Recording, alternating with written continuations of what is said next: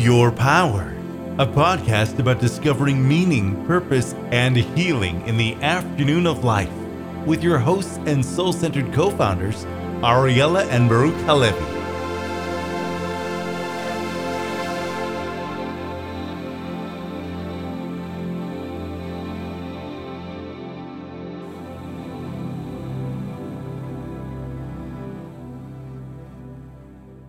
We live in a world of fast, quick, easy, fast food. You get it in minutes. And if not, we're not pleased. Fast internet page just took three seconds to upload, and we're calling the cable company in a matter of moments. Fast news. The average viewing time, did you know, for an online article is 15 seconds? There's a whole other podcast, Fast Sex. You know what the average is for couples? 5.4 minutes. We live in a world of super fast. We want it fast, expect it done quickly, need it to happen yesterday. And maybe that's fine in some areas of life. I would argue it's not. But when it comes to grief, it is an absolute total mistake to approach it with this quick, fast, and easy mentality. And that's what we're going to be talking about today. I am joined with Jen Flom, who I'll be introducing in a moment, a in many ways grief expert and now becoming a friend here in Denver, Colorado, and my first guest in our studio um, back in action after COVID. I am Baruch Halevi, also known as B, and you have just joined Soul Centered for what I know will be an important conversation about high speed grief, giving yourself permission to slow down and wander after a loss. Welcome, Jen. Thank you. Thanks for having me. Yeah, so Jen is uh, the executive director of Heartlight Center. For anybody here in Denver, you probably have heard of it. Um, it has been around for many years, doing great work in both Denver and now expanding virtually and hopefully beyond that. Um, Jen joined just under a year ago, right? Mm-hmm. This coming October, yep. I believe you said. She's executive director there. She has a, a long and distinguished background in um, the space of certainly grief, working as a hospice social worker, running a children's grief camp. So much experience in the space. I would love to um, have you tell our audience a little bit about you, your journey, both professional and personal. Yeah, thank you. Yeah. Uh, I'll start with personal. I uh, actually was born and raised in Colorado, which seems to be a unique characteristic now. Um, but really, in terms of how I came to this this field or this space, I think most of us have our own personal stories. And when I was reflecting on that, I actually went back all the way to when I was a young child. And how I grew up was we were grief and death and a, a, beginning and an end was an open conversation in my house. I mm. remember learning about the death of a bird actually at a very young age. And think that really can kind of create a perspective in a space where there is an openness um, and a knowing that things um, in this life eventually come to an end. And so it just becomes a part of you. And, and that was something that I, again, I've reflected on over time. And I think it's really what led me to choose my career in hospice and being alongside and companioning people through that process. Those who are grieving the end of their life and knowing that that's coming to an end. And then those who are there um, after somebody dies and um, being with them through that process and hearing from people who have had that experience. So like you said i'm a social worker by background and really my passion comes with being with people. And so it, heartlight felt like a really nice fit uh, providing grief and loss education and support to our community and uh, you know as part of that kind of normalizing or, or, bringing attention to conversations that some of us really aren't comfortable having. So i'm really glad to be here. It's fantastic and there's so much i want to talk about even what you just said but you left out the most important piece that you uh, went to the university of kansas. Rock chalk. Rock chalk. Yes. i am also in a so i was there way before jen for the record. You can't see but you would know. Um, so you know just touched on so many things. I, one of the things that i heard you say, and I think it is so important not to be glossed over, is you grew up in a home where your family was comfortable mm-hmm. around talking about death, making it um, not one of these taboo subjects. Mm-hmm. And you know, I've had this conversation many times before, but it's it's become a rarity, as you know. Mm-hmm. so often we talk about these things in hushed tones and it becomes so scary takes on a power of its own and it just becomes off limits so i'd love to just hear a little bit more about you know because you have such a um, and then the other piece i guess was you know you have such a holistic feels organic approach to death. Just maybe talk a little bit more about that. Yeah so in reflecting back i'll you know my my memories as a young child um, we had a lot of pets and and pets ranged from crickets to turtles to to dogs. Um, and even when we would experience the death of those pets i remember the first thing the first time i remember my parents talking about death was a bird um, and and introducing me to like like this is what death looks like and then um, you know, in, in a, a, young age at three and four, you know, it's a concept that you can't fully grasp to to its extent. It's pretty concrete. Mm-hmm. Uh, but then as you grow up, and and I will say my my mom was, um, you couldn't change your look without her talking about feelings mm. which when you're 16 is terribly annoying and as you um, become a parent yourself or, or get a little bit older realize that that's actually an incredible gift mm to have somebody say, "Okay, how are you?" And you know, one of the pivotal moments for me was I lost uh, my daycare, my my best babysitter. His name was Jay. He died by suicide when I was young. I was uh, in third grade, and I remember. I'll use the word wandering, um, but even as a third grader, wandering through that experience and being you know, the school psychologist read a book to me about what a funeral would look like. And I went to the funeral and, you know, watching, I have memories of what different people were doing when we were there. Mm. And I remember my mom at that time, again, as a third grader, you know, she said, let's find a way that we can always remember him um, and that he doesn't go away completely. And, you know, and then you go move to academia and you say, oh, that's a continuing bond. So, mm-hmm. you know, you apply the, the academic concepts to uh, really my own experience. And I remember deciding that it was going to be a learning about what a silver lining in a cloud was. Mm. And to this day, uh, so many years later, uh, that's every time I see a silver lining, I, I think of Jay and kind of how that even that relationship with him ha- still exists obviously has changed um, in different forms and as I've changed, but being exposed to that experience, I think really shaped how I think about death. Yeah, you had some enlightened parents. Um, I was just with somebody and I was talking. They have, they maybe had like a six year old, and I have 4 mm-hmm. Kids. The oldest is uh, 18, the youngest is 10. But even if they were younger, I, I was talking about death. Mm-hmm. I don't know. It came up naturally. It wasn't like out of context and the mom started shushing me. Mm-hmm. And I didn't understand what she was shushing me about. And I kept talking about maybe actually I have this uh, little uh, stuffed animal in here from the movie Soul. I think we were talking about something around soul and death, and it's just a great movie. Have you seen mm-hmm. it? So has so much to say, but she kept shushing me, and it just didn't register. And what I got to was she kept saying, "Don't talk about death in front of my son," mm-hmm. and that's what happens. And we create this reality where we don't have the kind of comfort that you're talking about. And so then, you know, would love to hear more about your your take on the grieving process because as a rabbi and as a logotherapist, I've seen a thousand times that translates that trickles down Absolutely. into not only the death, but after the death of a loved one and how we approach the grieving process so inorganically. Mm-hmm. There's just nothing natural about the way so many people perceive it.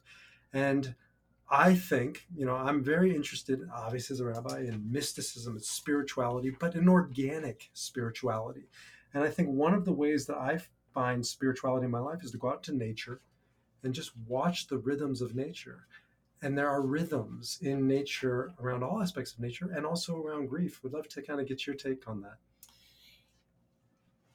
Yeah, and I think so often, you know, when we talk about not wanting to talk about it, you know, as you we're we're shushed. I don't know that we need to, you know, there's conversation about culture and how we handle things, and I, I don't think we need to beat ourselves up over that. I think mm-hmm. really it's it's a curiosity around why is that, and when I reflect on that, one of the things I think that is uncomfortable for us is pain. Mhm. And we don't like seeing people in distress. And and that's act that can be very natural. It's a natural response. Mhm. Uh, when we see somebody hurt, we want to help them. Um, we respond in that way, and and so our natural response to avoid pain when we see somebody crying. I I personally am a crier, and what I noticed, you, you know, cry at everything. Every emotion ends in crying. In speaking events, usually I start off by crying. And I used to be very embarrassed by that. And I, and I would find myself apologizing and then talking through my tears. And now I've come to really embrace that. Mhm. And we don't need to apologize for crying, Right. just like we don't need to apologize or be afraid of pain. It's uncomfortable. Right. When you're crying, if you try to talk through that, it's uncomfortable. When you're in pain, when you ignore that, it becomes more uncomfortable. And so I think going back to your fast-paced society, we we want to fix things. Right. So when we talk about pain, when we talk about crying, when we talk about death or don't talk about it, it's because we it's uncomfortable and there is a mystery around it. Right. How do you explain to a 2-year-old what happens when something dies? I, I stumble upon that with my own kids now and and I think because sometimes there's no answer. Um, there's a mystery and a curiosity around that, and there are a hundred and millions of different beliefs. Um, beliefs around that are so profoundly personal, and so it's being comfortable with the uncomfortable, and it's being curious about the mystery that I think we we can openly embrace, and then that will open our doors to the experience and being open to the depth of pain. so profound so true um you know there's there is this mystery around it and we live in a society that doesn't like mystery. We want everything solved. You know like i began like there's a mystery. Why is my my internet browser taking five seconds to load? Like i don't want to know this. I want it now. Um and i see this i see it in actually in the jewish tradition um you don't cremate. Mm-hmm. and for those traditions that do, wonderful, that's part of their tradition. But it's changing in the Jewish tradition. And I have my theory. My theory is because I think people want to control the rhythm and the pace on their terms. I hear it all the time. I don't want to be in the grave and let nature do its thing. And that's when I come back to the rhythms of nature. There's a wisdom in it. And if I can just let go and open myself to the possibility, right, it knows what it's doing. Mm-hmm. And the same is true with grief Mm-hmm. and we force the things that we don't know in this day and age, especially kind of putting it in a box and saying, no, but this is how it should be done. Yeah. And when even when you say that and you talk about that kind of tying to nature i think of of the flow of a river Mhm. and when you let be what is if you're in the flow of a river if you watch a leaf in a river it flows and it bumps into a rock and then it keeps going. Right. versus the the being in the box and the wanting to control and that this should have been done. I should have checked off this box of of grief or be done with this. You're you're swimming upstream. And and leaves don't swim upstream. Uh, they flow down and, and you're going to get hit you're going to get bonked. But the depth again i go back to the word the depth the depth of flowing through um, and you can even feel that in your body when you when you talk about that or when you think about it do i flow with the river or do i fight it and go upstream That's right. and when we deny the pain or when we deny the grief or we, we decide logically or rationally that it should be over we're fighting it Yes. Yes. My, one of my teachers, Wayne Dyer, I don't know if you've read anything by Wayne, he's pretty famous. Um, he says, Everything you need to know is in the song Row, Row, Row Your Boat. Gently down the stream, not up the stream, and gently. Mhm. And I, I think that's a great metaphor for grieving, right? Row, row, row. You, you know, it's work. Mhm. You got to do the work. One of the things I hear clients and people say all the time is time heals all wounds. It's not true. I deal with people who, you know, didn't deal with their grief 50 years ago and it's not healed. Mhm. Time is a factor and the natural rhythms of the universe are a factor. And row, row, row your boat. Yes. Do your work, but do it gently. Yeah. And not up the stream, as you're saying, Mhm. down the stream. Mhm. And there is a natural rhythm to grief that I think we resist. Mhm. So I'd love to hear, you know, maybe along those lines, what's some of the approach of you and, and Heartlight to the natural rhythms of grief and all the people you serve? That's a great question. I think one of the offerings that Heartlight has is our, our open support groups. Mm-hmm. And there are different types of support groups. There open support groups mean that anybody can come at any time. And so each group is going to be made up of different people mm. at different times in their experience. Wow. And I think that is in line a little bit with some of the nature of grief. Mm-hmm. We also don't come with an agenda in those groups. So it really moves with the rhythm of who is there and what space they're in at that time. And, you know, when you Google images for a grief support group, you will find um, often very closed images. It's it's quite depressing actually uh, to to really see those and think, gosh, I, I don't want to go there. And everybody goes to the same sites like Pexels or whatever, and they use the same images. The same people, and they they look great. Honestly, their clothes are really put together. They're ironed, uh, and and their heads are generally down and in their hands. And while that happens, you know, I think I think it doesn't really there's really more of an openness to a group and it's companioning each other and it's relational and it can be funny yeah. uh, you, you know and being with people who are also wandering we're wandering what is this what yeah. does this mean um, and at different fate stages of that so to your point with time you know somebody could have lost somebody eight years ago mm-hmm. and is just now talking about it yes. or wanting to be with people to explore what does this mean somebody has lost somebody two weeks ago is is coming to say i want to explore. And we maybe have different questions um, but underlying that our experience is is relatable. It's not the same it's unique uh, but somebody can answer the question how do i cook?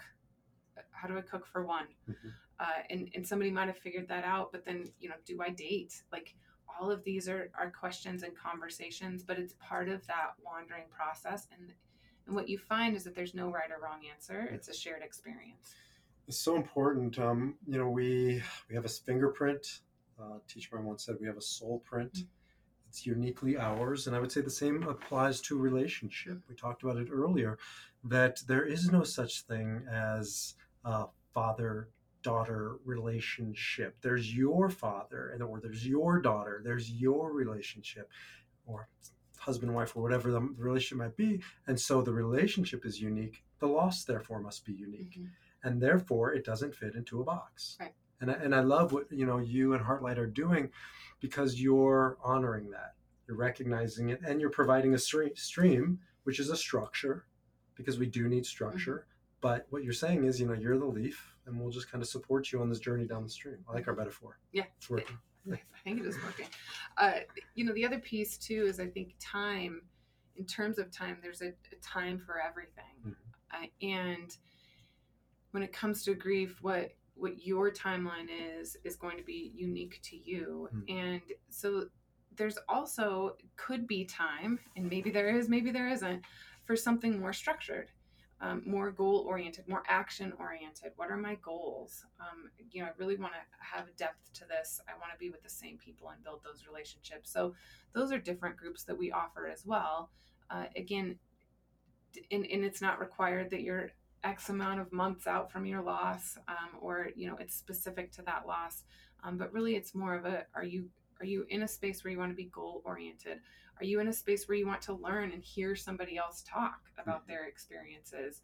Or are you in a space that where, you know, I, I kind of want to hear more about the evidence or the academics behind grief?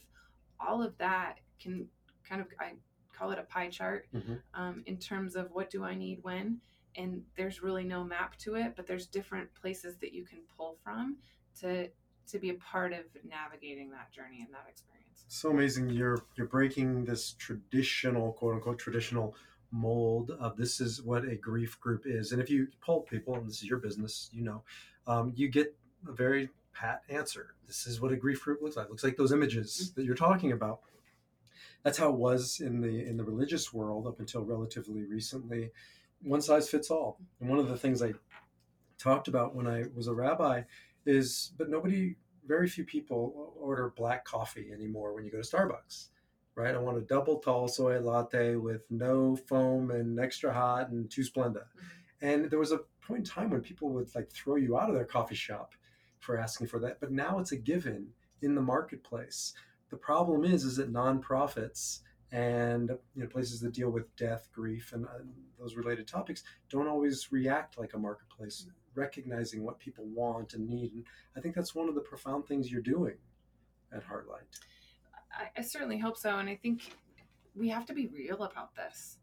And th- the fact is, you're going to order that drink in the spring and then in the fall you're going to need the pumpkin spice you know extra hot tall so so it depends on the day and right. that changes and and so we would be stagnant to think that a grief group is going to be the thing that you need throughout this entire process because really what we hope to offer is for lack of a better word a menu of services mm-hmm. that at some like this is going to a group might work this year and or or this month or maybe last week but not the next week. And so what do i do then? And and it's dynamic and it's complex. And so really i think we need to be available to to offer dynamic and complex mm. opportunities for people to explore and just be real with it so you're talking and i hear the word integrity and it's a very important word for me in my work but at, at a deeper level than just you know, telling the truth integrity comes from this word integral, which means whole, holistic. And so often, what I find in people's lives that I'm counseling or organizations, when they're not in alignment with their values, you can feel it. Mm-hmm. And you know, part of my work is to help people get back in alignment with their values. But what I love about what you're bringing and what Heartlight is doing is that it's it's in, it has integrity to the nature of the business of grieving, which is the organization is true to the grief process, which is all about wandering, mm-hmm. right? And allowing for the wandering, allowing for the fluidity and the movement. Mm-hmm. Because so often, I don't have to tell you, organizations, we've always done it this way. We're always going to do it this way. It worked for my grandparents. It'll work for you, damn it. And it doesn't. It didn't probably didn't work for them. It definitely doesn't work for us. And so to have the courage, right, to be fluid, to because it's we both know in organizational life especially it's scary sometimes mm-hmm. to be fluid because mm-hmm. you can't predict how many resources you need or if this group is going to work or whatever i don't tell you so it takes courage uh, to be in integrity but i hear so much of that when i talk to you and listen to heartlight well thank you i think yeah. it also takes vulnerability yeah. and and so much of of grief work takes vulnerability and you know one of the things that you know, I think we can talk about is when we don't do the work, what happens and, and why do we stop? Why do and when I say the work, I mean the depth of the work mm-hmm. and and the wandering piece. When we try to fix it or say that it's it's over uh, or put a timeline on it and kind of put it in that box or that logical order, it's still going to come up. Mm-hmm. And it's the vulnerability and being confident and comfortable with the vulnerability to say, this is what is and, and it's also a vulnerable place to not have the answers. Mm-hmm. And so when we talk about grief, when we talk about you know, life in general, we talk about raising kids or explaining death to young children, what are the answers? And so it's a place of vulnerability that we can say there's mystery in this. Yes. To, to be able to acknowledge mystery requires that we're vulnerable because it requires that we're not the expert. And then we're open to the experience and the depth of that experience, whether that feels good or perhaps might feel a little bit difficult, um, sometimes very dark. But if we're, we're vulnerable to be open to the depth, then I think that's where we really find our human connection. And again, you're you know you're modeling it in the organization because that's what we need to wander through the grief. And you know, back to how we began, it's in in a fix it, solve it. There's an answer, remedy out there for everything culture, and then you get to grief and like you said, you know, 10 times, and we'll keep saying 10 more, it doesn't apply. There is no static, now you're healed. Mm-hmm. I'm sure you see this over and over again, you know, like these benchmarks, right? Of the shoulds and the what can I expect and where will I be mm-hmm. and can you promise me X, Y, Z? And I deal with this with clients all the time is I can't, the only thing I can promise is what you, you know, Jen just described is I will hold space for you to be open hearted and to continue to wander through this. Right. And it takes as long as it takes. And to remove the idea that we have to fix it because right. it's wrong. Right. And I mean, you don't need to fix something if it's not a problem. And really the idea that experiencing the the grief or the true emotions around a loss is a problem to be fixed rather than an experience to be had. Mm-hmm. um, and and then what comes from that? And and so who is there with you? And what types of connections do you make? I mean deep profound connections. And really when we talk about safety what makes me feel safe at the end of the day it's not fighting the natural rhythm of life. It's not swimming upstream but maybe i'm going to be in the river with someone else. Mm-hmm. and that brings me safety um, or a feeling of security connection and love. And that's really the depth. That does the grief go away? Mm-hmm. i i would argue that it doesn't. Um in in the sense of does does the you know are we going to be crying in the corner forever? That piece um, i think we learn to live and integrate our loss into our lives perhaps even transform that. Um, but it's it's still there. There's still a sadness a missing uh, but how you then rethink of that and the connections and the the safety that you might find in the depth of other relationships or the acknowledgement and the depth of the love that you had for that person. Yes. That's really being whole so i get this from clients from people all the time of they've been wounded by the things people have said to them during mm. their grief You've, we could do a whole podcast on things not to say to somebody grieving mm-hmm. um, but one of them and it seems innocuous but it's not is you know it's time to move on mm-hmm. or you will move on mm-hmm. and what i always say you'll never move on but who that wants to move on i will carry you know i talk a lot about carrying their fire forward i will carry it forward mm-hmm. right if that's what you mean by move on but i will not leave them behind mm-hmm.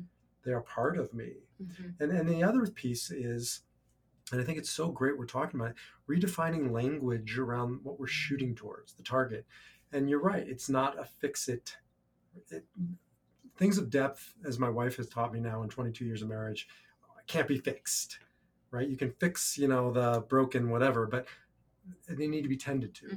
They need to be nurtured. They need to be held. And one of my favorite teachings comes from a Kabbalist who says there is nothing more whole than a broken heart, right? So it isn't about getting rid of the brokenness. It's about a new way of embracing it mm-hmm. Mm-hmm. as the work, the work of grief. Yeah, and finding finding ways i think you know we can talk about some tangibles because there are different ways again you know my silver lining what what is it in your life um, right now today that that bring can bring you a sense of even for a moment peace or connection with that that person or that thing or that experience that you're grieving mm-hmm. and you know i i find a lot of those answers for myself in nature mm-hmm. um, perhaps it's movement and it changes that that too is fluid the solution today you know yoga five years ago was my solution and i haven't been for three years. Can't touch my toes now but but what you know maybe it's running maybe it's movement maybe it's something grounding in nature maybe it's a symbol maybe it's a ring. Uh, what is it that brings you that that sense of peace even for small moments especially at the beginning of that wandering that can help you nurture it and maintain that continuing relationship with that person or that that experience. It's so true. It's a dance between you know, the mystical tradition between um, structure and f- intention fluidity mm-hmm. feeling. You know lots of people think structure is bad but in the mystical traditions buddhism and others structure yoga structure is necessary right? We need structure especially after somebody dies. Mm-hmm. it just can't be rigid static fixed. It's got to be a container. One of my images is always um, jazz musicians. The best ones create a structure and then they riff, mm-hmm. right? But you need the structure. And so finding that down that balance, mm-hmm. it's delicate, mm-hmm. but you need both. Mm-hmm. So you need the you need the river. I'm going to wrap up with our image that you brought to mm-hmm. the table. You need the the structure of the river, and it can be different at different times. Mm-hmm. I'm still not getting the pumpkin spice latte ever. I don't care what you say. Get my double tall soy latte. Um, but we do need the structure, and then what goes into the structure, fluid and and a rhythm to it, and honoring the direction that it flows, and knowing that really it's uniquely yours and yours alone. Mm-hmm any final words um, to our listeners on on the journey of wandering through grief? Yeah, I, I would just share. I appreciate this opportunity and in just encourage people to to be curious Hmm. and explore that curiosity and and have a knowing and a trust that entering into something that can feel uncomfortable Mhm. will actually bring a depth and, and most whole heart is a broken one Hmm. um, because it it brings a depth to to individuals to to each other and ultimately can lead to connection Well, thank you so much. We are so um, honored, not only here at Soul Center, to be working with you and talking with you, but I'm so glad that you've chosen to, to make Denver your home and to take on Heartlight. And for those who are listening, most of them aren't here in Denver. Good news is, is you're virtual. we are So you tell us a little bit more about how people can access you? and- Yeah, so you can always visit our website at heartlightcenter.org. And we are um, really committed to continuing to offer accessible programming. And what that means for me is that we will have programming in person, but then also virtually. So when we have speakers, uh, our support groups, um, different events, we will offer them in both capacities so that we can reach more people in meaningful ways to them. And so sometimes it's being with people, and other times, frankly, it's being from the comfort of your own home and in your own space. And so finding whatever works for you. But again, we're hoping to expand that offering so that we can be more meaningful and accessible for people. Heartlight is an amazing structure to provide you, if you're going through grief, an opportunity to to do the work to get your needs met on your terms in your own unique way. So thank you so much for the work you do. Yes, thank you. If you like the Soul Centered podcast, if you like what we're doing and what we're about, please leave us a, uh five star review wherever you're listening to this. We have lots of exciting, I believe, inspirational, meaningful offerings here. Ariella and I. Uh, Ariella is your healer through the afternoon of life. I'm your guide through the afternoon of life. We would love to hear from you. MySoulCenter.org. Until the next time, thank you so much, Jen. Thank you. Shalom, salam, namaste, and peace. You've been listening to Ohm Your Power, a podcast about discovering meaning, purpose, and healing in the afternoon of life with your hosts and soul centered co founders, Ariella and Baruch Halevi.